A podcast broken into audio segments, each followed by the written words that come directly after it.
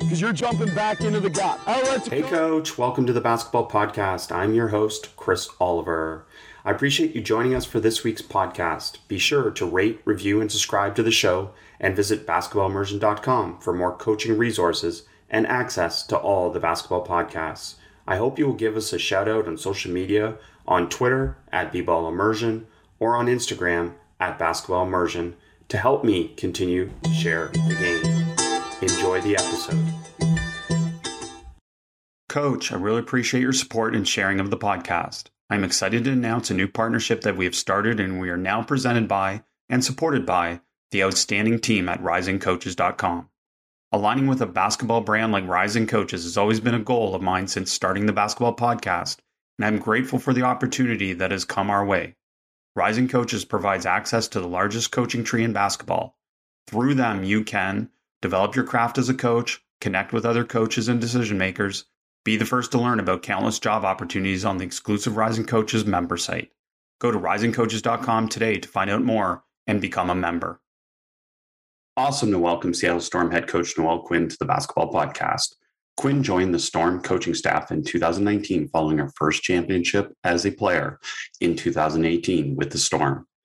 Quinn has won a WNBA championship as a player and as a coach, and has also been recently named an assistant coach with the Canadian women's national basketball team, as well as previously serving as the head coach of the girls basketball team at Bishop Montgomery High School during the WNBA offseason. Coach Quinn, welcome to the podcast. Thank you. Thank you for having me.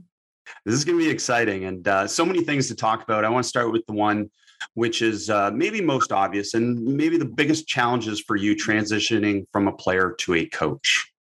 Yeah, you know, it's it's very interesting because uh, when I was a player, I had the feedback from a lot of coaches that I play the game like a coach. And so, you know, the interesting part about my journey as a coach was like I didn't really see it, but others see it, others saw it within me. And so I think the biggest challenge I think is the way in which you look at the game, right? So as a player, my preparation was looking at a scout. Um, okay, this player goes left this many times. I take them out off of their sweet spot. What plays do the team like to run? I'm trying to get signals so that I, I'm telling the team like what to look for in advance and just you know things from that uh, standpoint of strategy.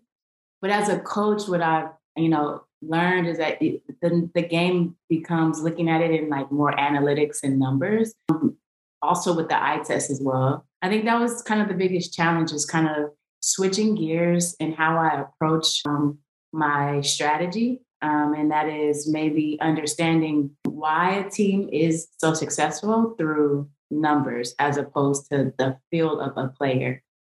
And I think the other biggest adjustment I would say is just um, I'm naturally a, a quiet leader, um, quiet person, quiet demeanor. And now it is about coming out of that shell in a way that I, I mean, the, the cerebral part of it, the IQ is hoops is hoops. I love it. But now it's how do I put, package everything together and be a strong, firm leader with a strong, dominant voice not anything out of my character, just a little bit different for me.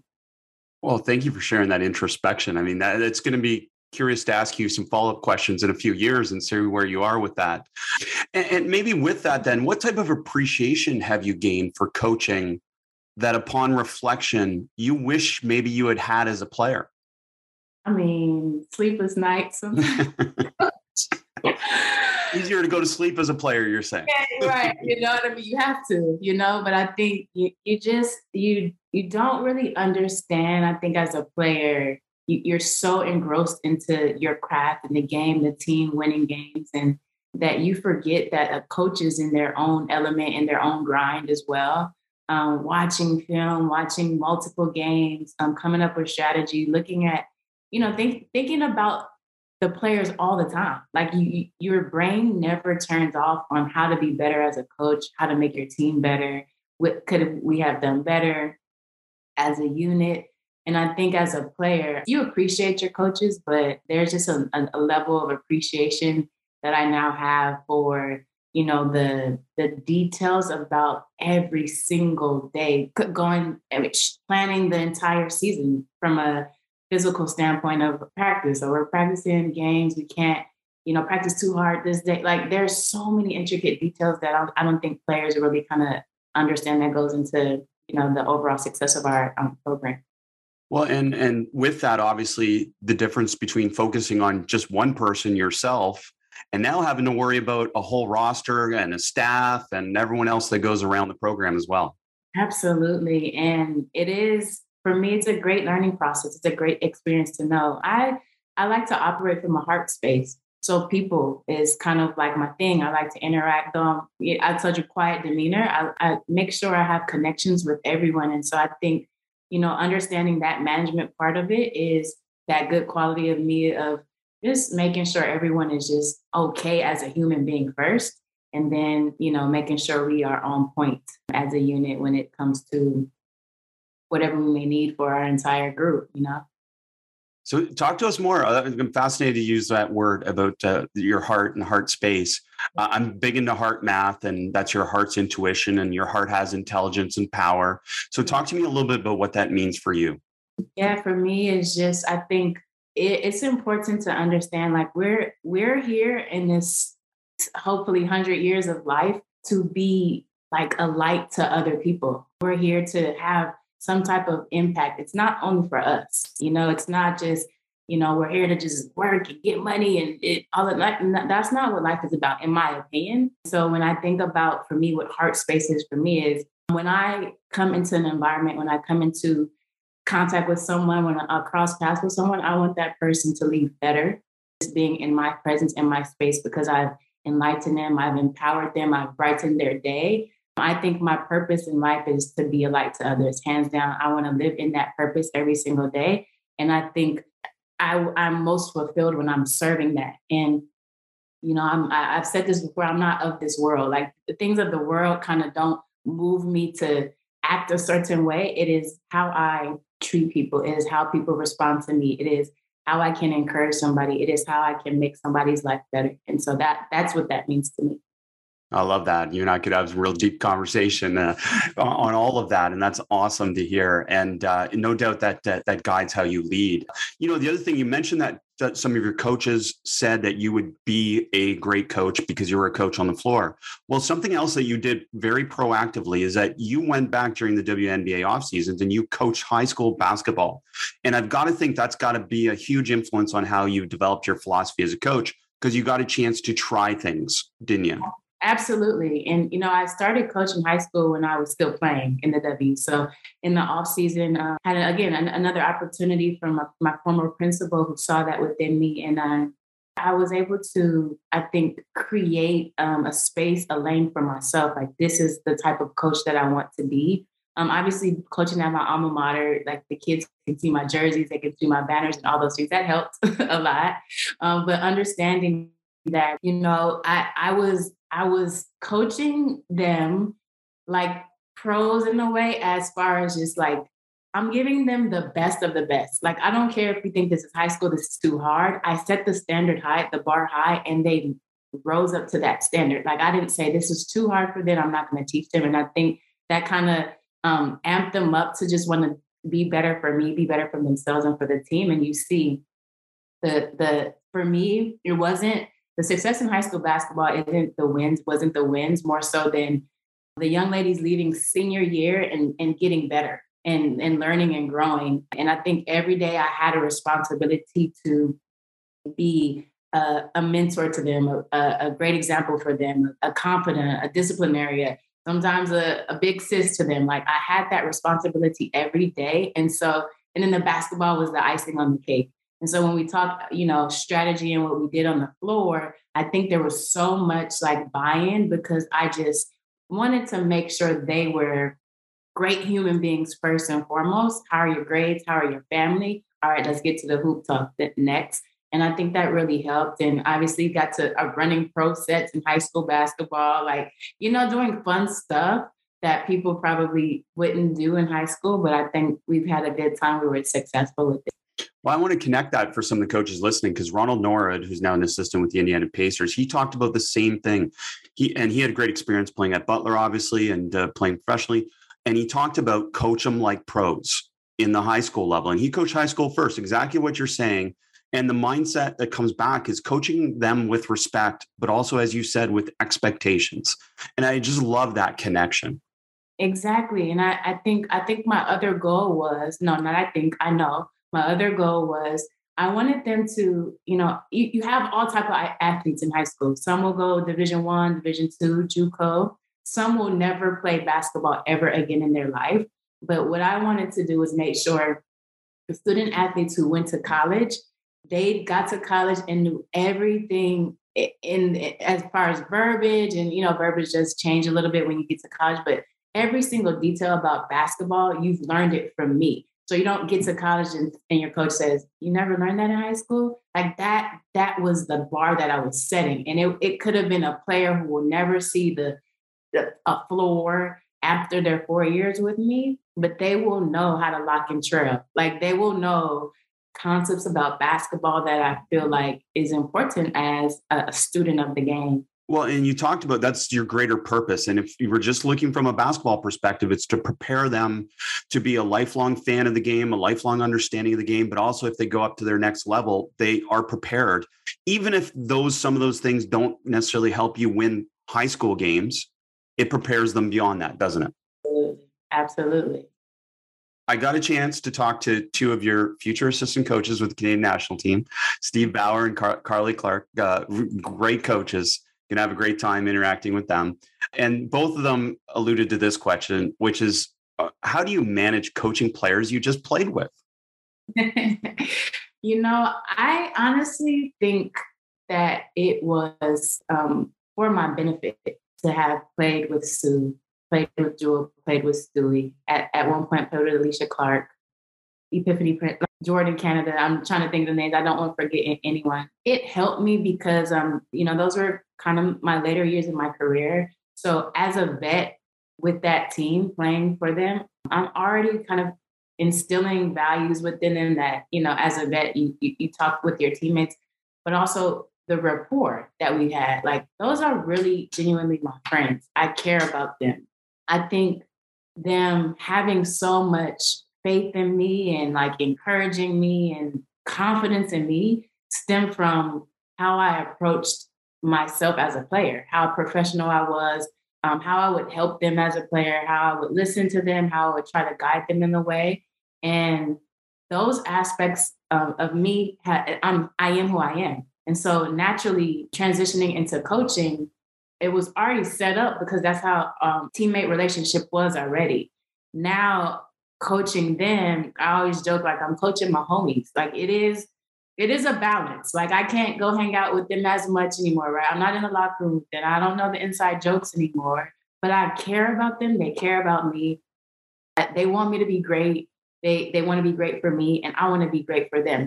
I don't know if I if I go to another organization and I have the same effect because they know me, and because of that, because of the the history that we have, we were in the trenches trenches together, won a championship together, had some had a bad season together. We, we went through so much together that brings you close, close, that bonds you for forever. And I think now in this next journey for me, they just want to see me excel and as do I with them. And it's just a natural, honest, organic relationship. Now, is it hard? Yeah.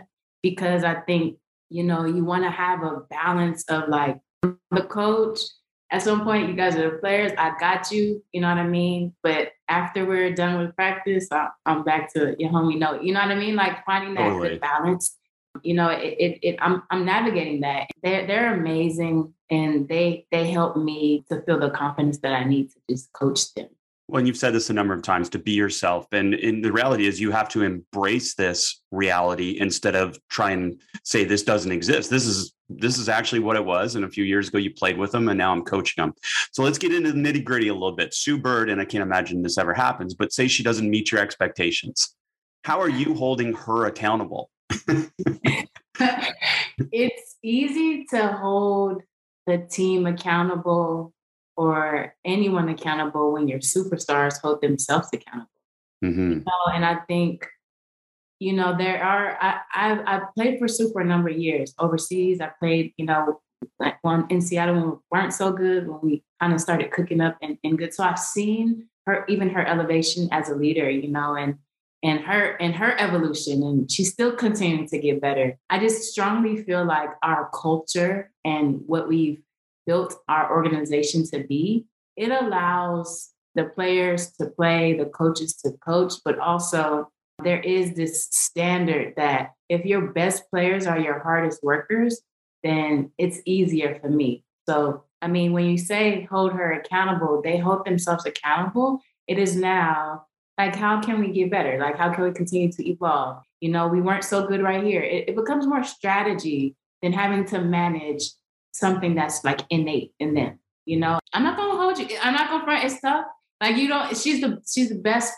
point guard to ever play our game and so sometimes you kind of think about the ways in which you want to approach situations but that's what sue does she she elevates the level of play for everyone, the, the level of your mind, your thinking for everyone. And so you you have to walk into the gym ready to go, knowing what's going on, being prepared. And because she has that expectation for herself, then everybody else has that expectation as well. So it makes it easier. And you think back to your time as a player, you definitely had times where you disagreed with the coach and you have current players on your roster that have disagreed with you. And then I'm wondering, like, to a certain extent, coaching is a democracy at the highest level. We want it to be, but sometimes it's not. And you have to say, this is the way we're doing it. So I'm wondering if you have a unique perspective on that from obviously being a player and now moving into this role, coaching, you know, really high level players. Yes, I do. I think, you know, early on as a coach, I, I've just, you know, I'm only a few years removed from playing. So, one thing that I do try to remember is what did I like as a player? Like, what do we feel as a group? What were we talking about in a locker room when situations arise? So, my ego is not big. If there's something, I'm always going to Sue. Like, you see something, you want to run something.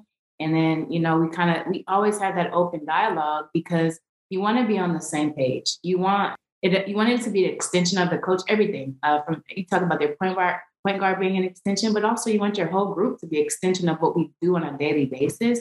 I just have open dialogue. You can't. You can't. It's not a dictatorship as a pro. You know, it's different in college, different in high school. I, I what I say goes, and no, you know.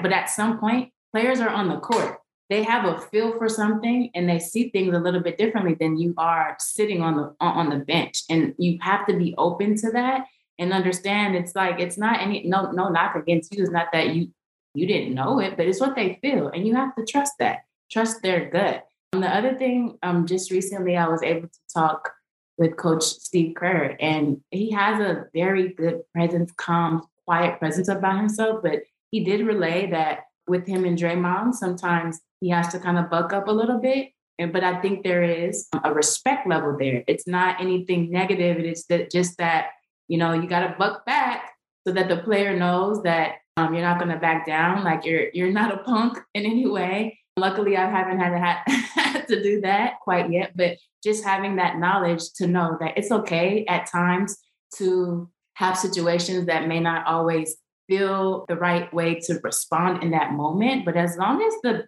the goal is always the goal, the plan is always the plan, the commonality of everything is always the same, then we're good. It is it becomes a dialogue, a conversation more than anything different than that.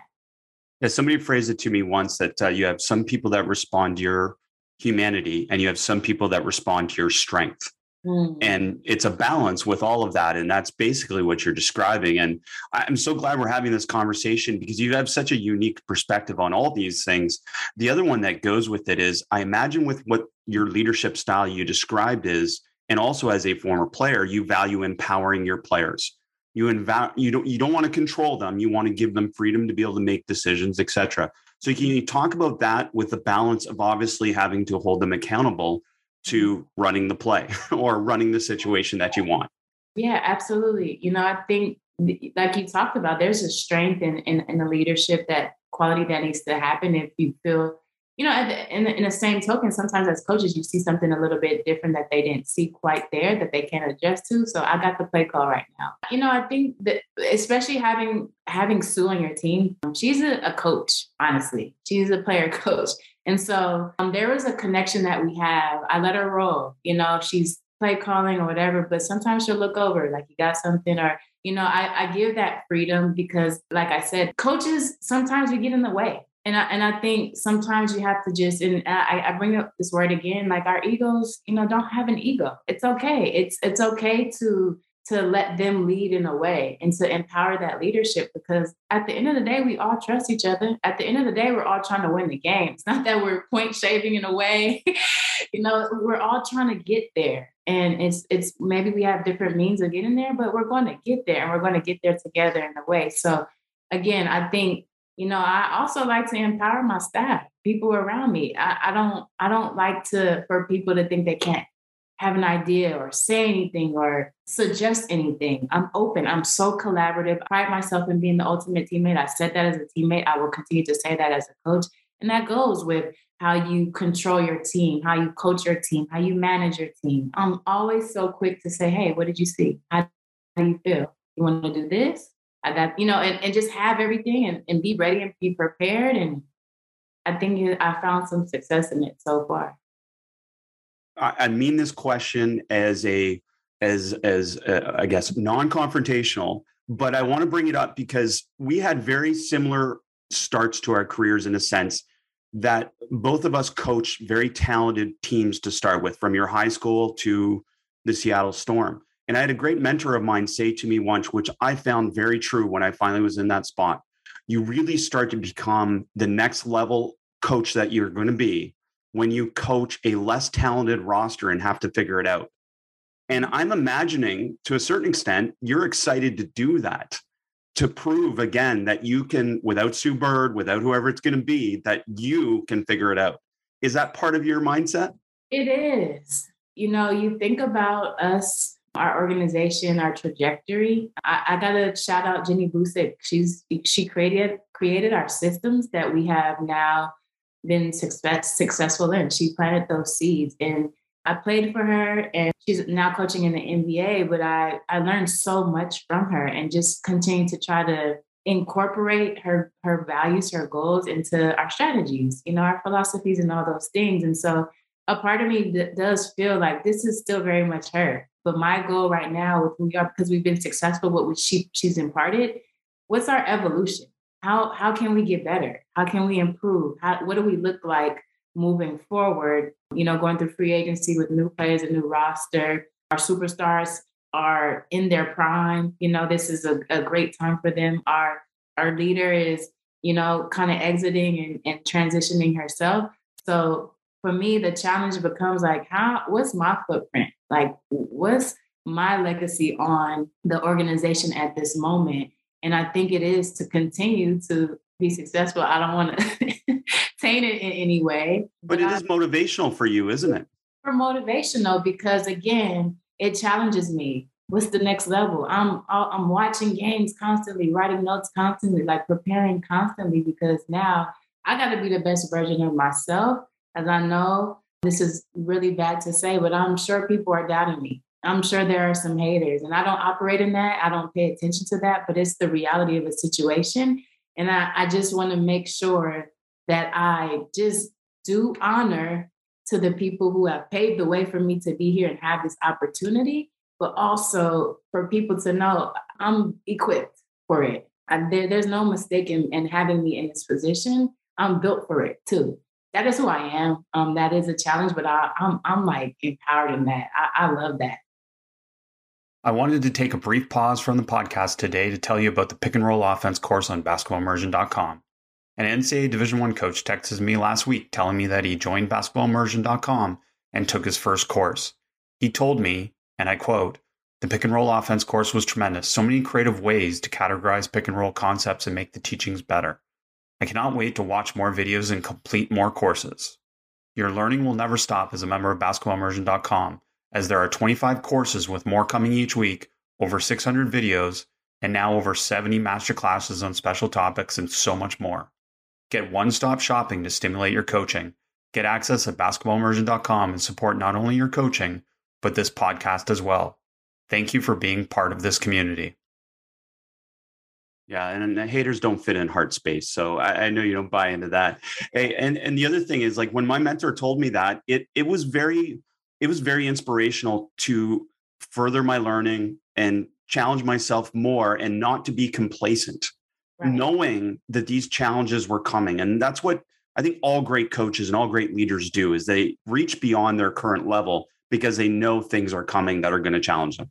Absolutely. We as coaches talk about players in the off season getting better. You got to come back better, come back with something different, come back with an improved jump shot, whatever it is.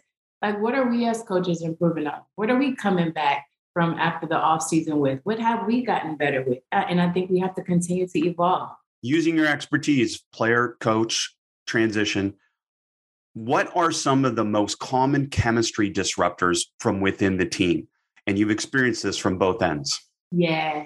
I think as a player, I have 12 different personalities. And so it it becomes, you know, how do we coexist with everyone's differences? How can we find some commonality in our differences? You know, this person likes to hang out a little bit. This person is kind of quiet, but once we were, um, I'll use Seattle as a reference. Once we got past all of that, like our bonds became unbreakable. And I'm not saying everyone was the best of friends, but we genuinely cared for one another. And sometimes in the league, it doesn't allow teams and people to do that.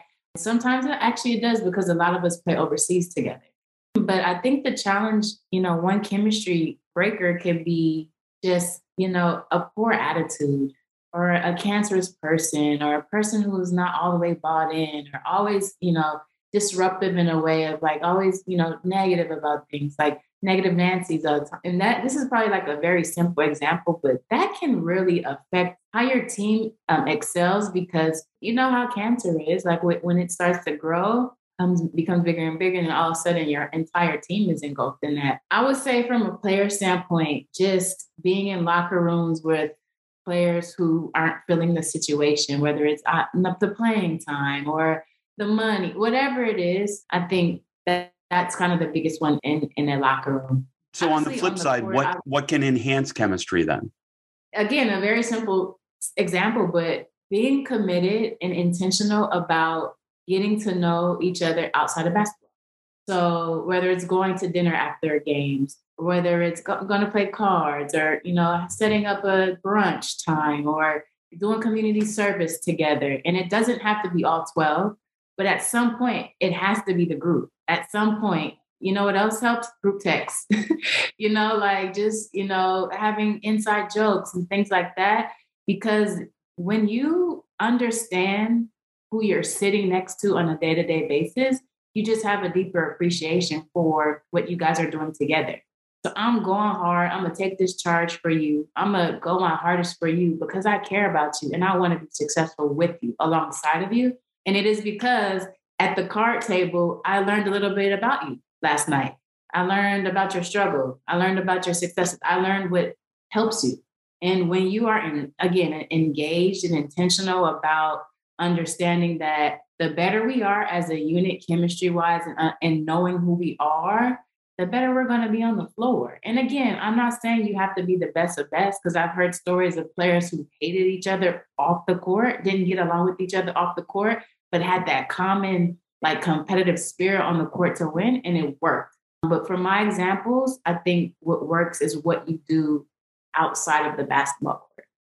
So the Seattle Storm group text, uh, is there a team one? And is there one where the coaches are on with the team too?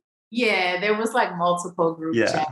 Um, I'll just I'll just one without the coaches, one with the coach. exactly, exactly. that's great. I think that's pretty common nowadays, which is awesome to hear it happens at that level as well. Uh, I, would love to hear your answer on this because you, have shaped a little bit of who you are for us. And, and I believe I know the answer a little bit, but maybe more focus on the how. A player, a newcomer comes on your roster or a young player comes into your team and you're trying to develop them as a leader it might not necessarily be their personality, as you alluded to a little bit with yourself. And how do you bring that out for them and help them do what coaches have done for you? Yeah. I mean, the first thing that that comes to mind is when you're when you're again, I'll say it, when your best player is your hardest worker, everything else falls in line. So from a professionalism standpoint, when you have veterans and players who are very, very, very sharp in their approach, that's the first thing I'll say to a young player, hey, watch this player you see this person come to the gym this early, like you need to be here earlier. than them. You need to stay after. Let's watch film together. Just you, you need to show up on time. You need to ask questions if you don't know. All of these little details that sometimes um, young athletes come into a situation don't really know. I kind of point them in the direction of who they who they should be modeling themselves after in that standpoint. And then when you talk through, when you talk about just X's and O's and you know how they fit in the system, you know, you want young players to be themselves. But what I've learned is that there are there is a, a learning curve that has to occur. Like there, it's rare to come into our league and just settle into a position and just feel, you know, dominate how you were in college. It's rare, but you know the rarity of that. The, the players who have done that, you you know what type of players those are. And so with younger players, I think just understanding there is a, a, a trajectory and there's a, a steady climb to where you want to be. It's not going to all happen on day one, and it's not going to all happen in training camp. You are going to hit a rookie wall, like straight up. Like you've been playing college basketball all year, got drafted, coming to W. You are going to get tired. You're going to get frustrated. It's going to your mental fatigue is going to set in. It's going to happen. It's happened to all of us. But what is going to push you through those moments is your preparation as a professional and that that starts day one when you walk into the gym and and i try to just take as a vet player i just try to like i'll just use Jordin Canada was one example for me just as you know she was coming in as a rookie year you know a, a huge role for us a backup point guard off the bench and i just always constantly tried to pour into her talk to her tell her when she was great tell her when she wasn't so great. Just learning that generation of, of how to communicate kind of really helped me along the way with now the information I learned to how to communicate to these younger generation of players. I'm just understanding like, look, trust the process. You know, don't rush it. Um, take your time, but put the work in. Don't not do that on a day to day basis. It's great stuff. And uh, coach, I want to get into some X's and O's a little bit with you too, and talk a little bit of offense. I, I know during that uh, the year when you became a, a, you know associate head coach and the different the transitions from Dan Hughes, you know Gary Kloppenburg handled the defense, you handled the offense, and what success that was. Uh, getting into some of the offensive stuff uh, because I got to do a little bit of a deep dive on what you guys were doing and some of the things that stood out for me. So maybe if you can comment a little bit on uh, you know the philosophy behind some of the things you do. First of all grenades dribble handoffs out of the post. I was really impressed with some of the variability and some of the different ways that you guys ran grenades out of the post. So can you talk a little bit about that? Yeah i think one one thing to think about DHOs they're very hard to defend you know? So there are multiple things that you can do if you do, utilize that concept. If, if teams go under you can rescreen you know, Ezi uh, does an amazing job of faking those DHOs. And so there are a variety of different things that you can do. You know, when we, we go into the post and we come out of the post, we call that an uphill DHO. You know, that that that works as well. So I think just having a, a variety of ways to move the ball around. That's one of our philosophies. We don't like the ball to stick.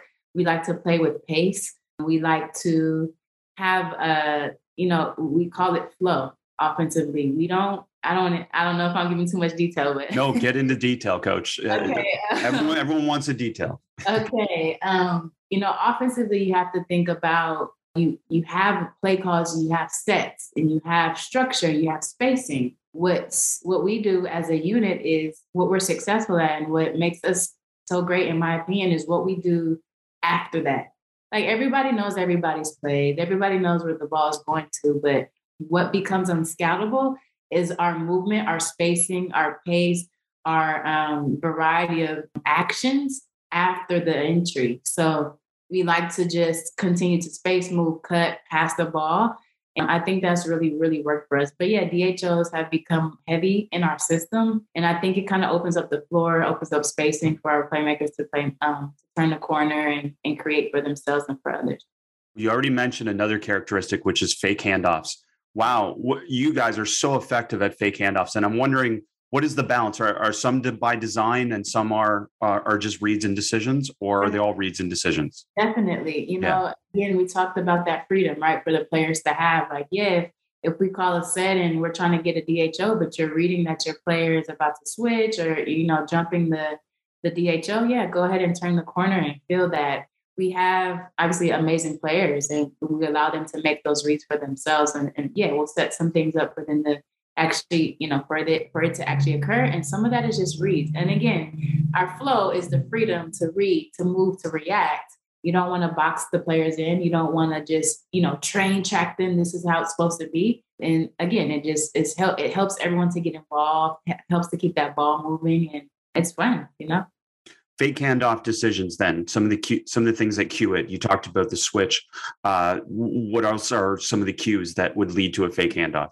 Yeah i think one thing you have to think about is the momentum and pace that occurs and how you get the ball into that next action of a fake handoff. So a lot of times it feels like a DHO is a little bit better in some action to fake it because the ball has moved right from side to side. Now the defense has shifted, shifted. The next action is coming with pace. Now the defense has more chance to, to mess up, you know, as opposed to just stagnant DHO fake.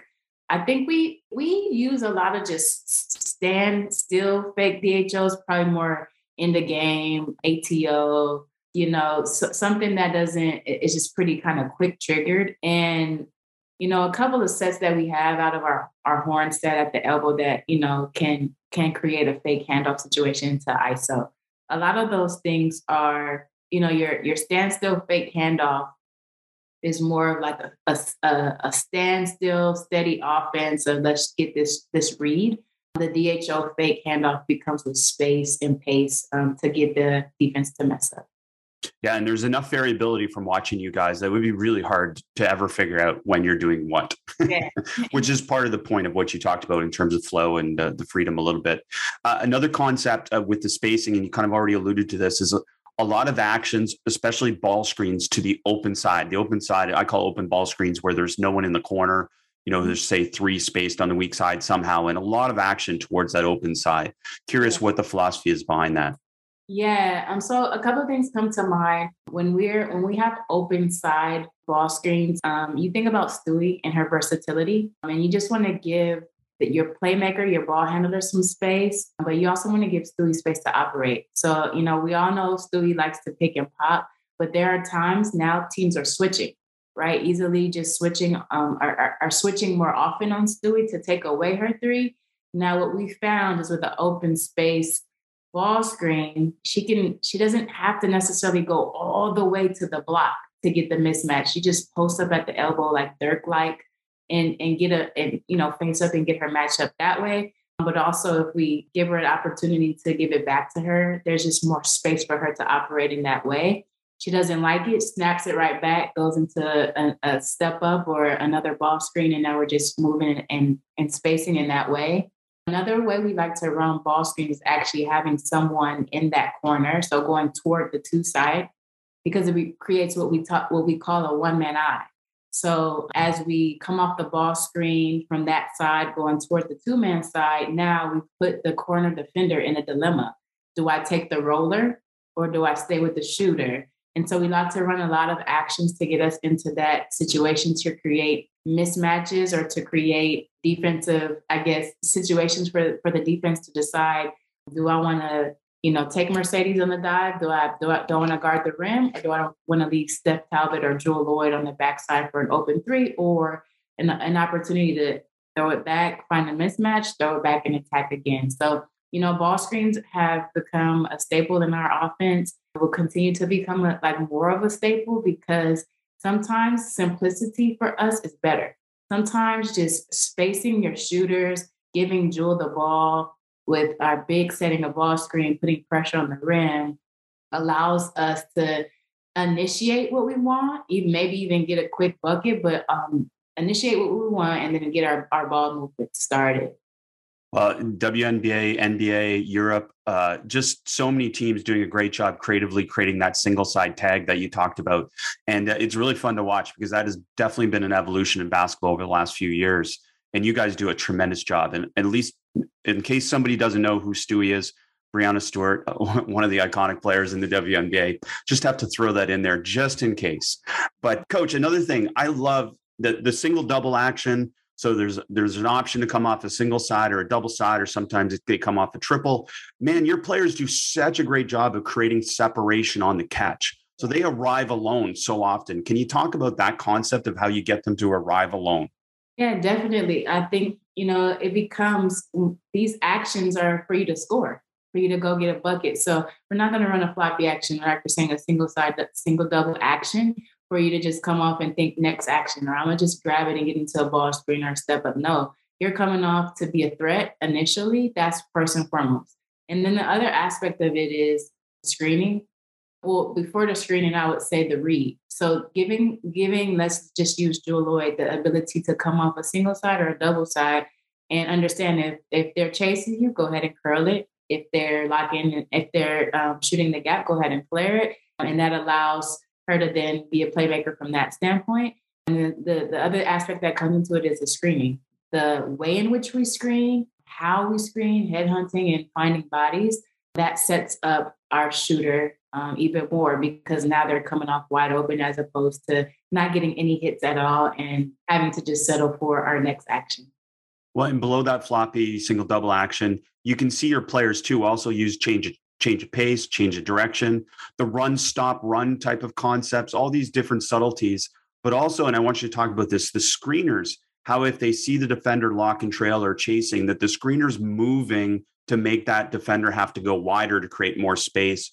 And if they're going on the inside, they're moving in to make the defender have to go farther around. Such subtleties of offense, isn't it?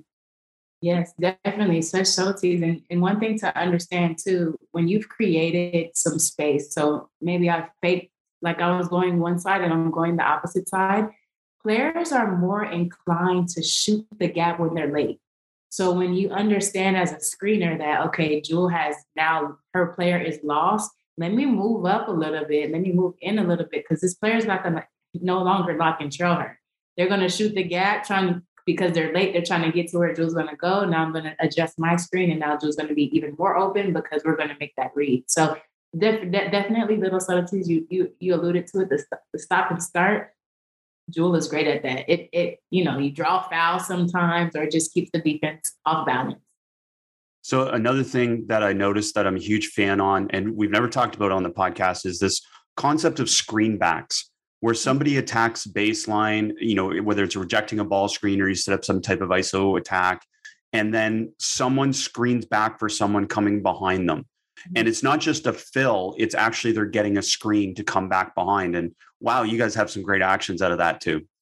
Yeah, you know, I do have to shout out Pokey Chapman used that action a lot a while ago. Um, Stephanie White also used that. I remember it was called their their action was called Too White. But yeah, we, we like to create a lot of misdirection um, and a lot of opportunity, just just creative, creatively screening and getting our players open. And so that's one thing I find that is it, you think about putting pressure at the rim, right? Driving baseline to create the space. A lot of players drop to the level of the ball, but so they're leaving the top space open. And so we're, you know, we're cracking back, we call it crackback action, crack back to go screen away for our shooter. And from that, you have a plethora of, of, of options. You might slip it, um, you might come off, rescreen it. So there are a lot of things, but you gotta, you know, you think about defensive concepts and, you know, how to be creative offensively, knowing what you do, what you're supposed to do on defense, which is right. Drop to the ball, help the helper, um, but it leaves the, the top kind of open per synergy number one in transition. And um, i'm curious with that then i mean obviously we can say it's personnel and it's true it's true but what are some things that uh, have have made your transition more effective in your opinion? Yeah i think first and foremost it's important to know is when you want to play our offense you have to be in shape you know? So we're constantly trying to run and practice and trying to build that stamina up. We prided ourselves on like in the fourth quarter, teams are going to be tired. And it's, a, it's going to be the long game with us. And we're going to always win the long game because we have that stamina, we have that pace. And so in transition, it becomes just running your lane hard, running it hard, running it often and early. Kicking the ball ahead is huge.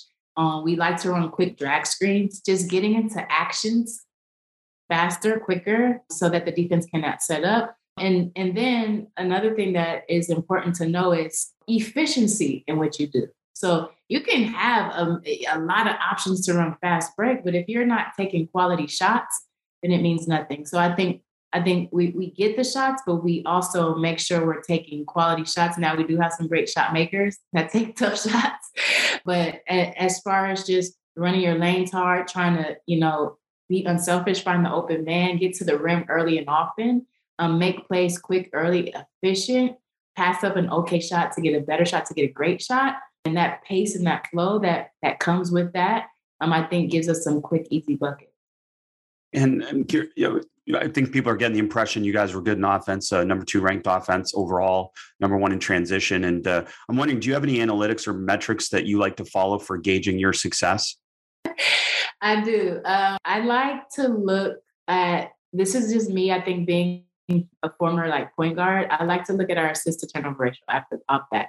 Like when I look on the on stat sheet and I see oh we're only at seven assists or at ten even, I'm like ah our offense that that gives me an indication of what we're doing offensively. When we're at 25, 30 at some like that's where we want to operate in. And that's when I know that ball's moving or and this is the next that I look at, then we're hitting shots. Um, because we're getting good looks, we're getting, you know, we're we're getting our comfortable looks, our rhythm looks. We like to shoot the three ball a lot, a whole lot, um, because we have the personnel to do that. And so, you know, yeah, I, I do understand our, our our overall field goal percentage is important, but how much, how many threes are we shooting? How efficiently are we shooting those threes? Because that's just who we are. Offensively, just those are probably the the, the two that I, I kind of look at the most. Like how it, it gives me indication on our ball movement, um, and it, it gives me indication of our efficiency. And uh, we we talked about some of these actions that you run, and we talked about some of the the transition and some of the different concepts. So uh, maybe give us an idea of how you practice some of these phases of the game. Uh, is it is it five on 0, five on five drills, small sided games? What are the ways that you develop these concepts that have been successful for your teams? Um, definitely a lot of five on 0 in transition. So I'll give you one drill specifically because I brought up the fact that we like to flow after our initial we will, you know, transition. We'll have like about three up and downs, but we will, we won't shoot till under seven on the shot clock. So it, it is a conditioner drill because you're constantly moving. It is a reminder of your spacing, but it is also showing you that you can do a lot of different actions within a 24 second shot clock and still within seven seconds, run a ball screen and get an efficient shot. Now, do we want to play that slow? No, not really sometimes, but it, it is like it gives you it, it gets your mind, it gets your body moving, moving, and it gets your mind adjusted to playing faster, playing in constant movement, but also playing within the structure of what we like to do with spacing and how we move and when to move and things of that nature. So there's some chemistry involved in that, um, but also it becomes a, a drill that is very simple, but three up and backs flowing and not shooting until under seven, it becomes a conditioner. Yeah, so you're making a transition drill actually have to flow into concepts and flow and conceptual offense. That's great. So it's great for you to share that. Thank you. Wondering then, obviously, a developing coach who's already had incredible experiences as a player and with some mentors in coaching. Uh, where do you feel that your greatest area for growth is moving into your next season? I think I've honestly used this off season to tackle how I can be better from a leadership standpoint. So I went to North Carolina to talk to Kara Lawson. I went to the Bay to talk to Steve Kerr. I went to Portland to talk to Chauncey Billups. Um, I went to South Carolina to talk to Dawn Staley. I, again, you know, twofold because I'm scouting as well, but selfishly, I wanted to talk to these great minds to, to get tidbits that I need that would help me on this journey. And, and, and if you think about this is my first full year with the training camp, uh, sorry, with free agency, a training camp, a draft, in the season. So my philosophy going into the off season was like, okay, I want to talk to all these great coaches and leaders and take notes and then develop something that is mine and that I can like stand firm in. And within that, I would say for me, my evolution is just getting well versed in, you know, the the nuances of offenses that I like, or like offenses in Europe, offenses in the NBA, and how can I now find to that for the Seattle Storm? Like that, that has been my challenge. And then from a leadership standpoint, how can I continue to be confident and strong, prepared and strategic with our roster that we have, but also now in the leadership role that I am now like standing firm in and feeling confident in and knowing that it's mine and it's solely mine right now. Um, and I have a, I'm starting fresh. So just, just being more, or just confident, I think, in everything that I do, knowing that I put the work in in the off season. I've talked to all these people. I'm studying. I'm constantly watching. I'm constantly learning, and I just want to gather all the information that I've learned, pour it into the players, into our system, into our organization, and and that be like the seeds for me. Coach, this has been so fun. I, have really enjoyed getting to know you and uh, you know learning more and you know the WNBA and the league and all the great players and coaches. I mean, it's just so fun to watch. And uh, thanks for taking the time to be able to share the game with us. Thank you for having me so much. I've enjoyed our conversation. Hopefully, I've been a light and enlightened others and, and, and created some more Seattle Storm fans. of course, you have. Thank you for listening to the Basketball Podcast. Learn more from some of the best coaches in the world at immersionvideos.com. At immersionvideos.com, our unwavering commitment to you is to offer the tools necessary for you to be an outstanding coach who values learning and seeks to evolve. If you're a better coach now than you were yesterday, we've done our job, and so have you. The goal is to focus on authentic sharing of resources you can use to help your players and teams improve. Drills, tactics, techniques, philosophies, practice design, and so much more will be shared from numerous coaches, including Nate Oats, Doug Novak, Aaron Fearne, Dave Smart, and so many more to come. Go to immersionvideos.com now to check out all the products and follow at immersionvideos on Twitter to keep up to date. Thanks for listening. Be sure to rate, review, and subscribe to the show, and to give the Basketball Podcast and this week's guest a shout out on social media to show your support for us sharing the game. And to stay up to date on all things basketball immersion, subscribe to our newsletter at basketballimmersion.com slash newsletter.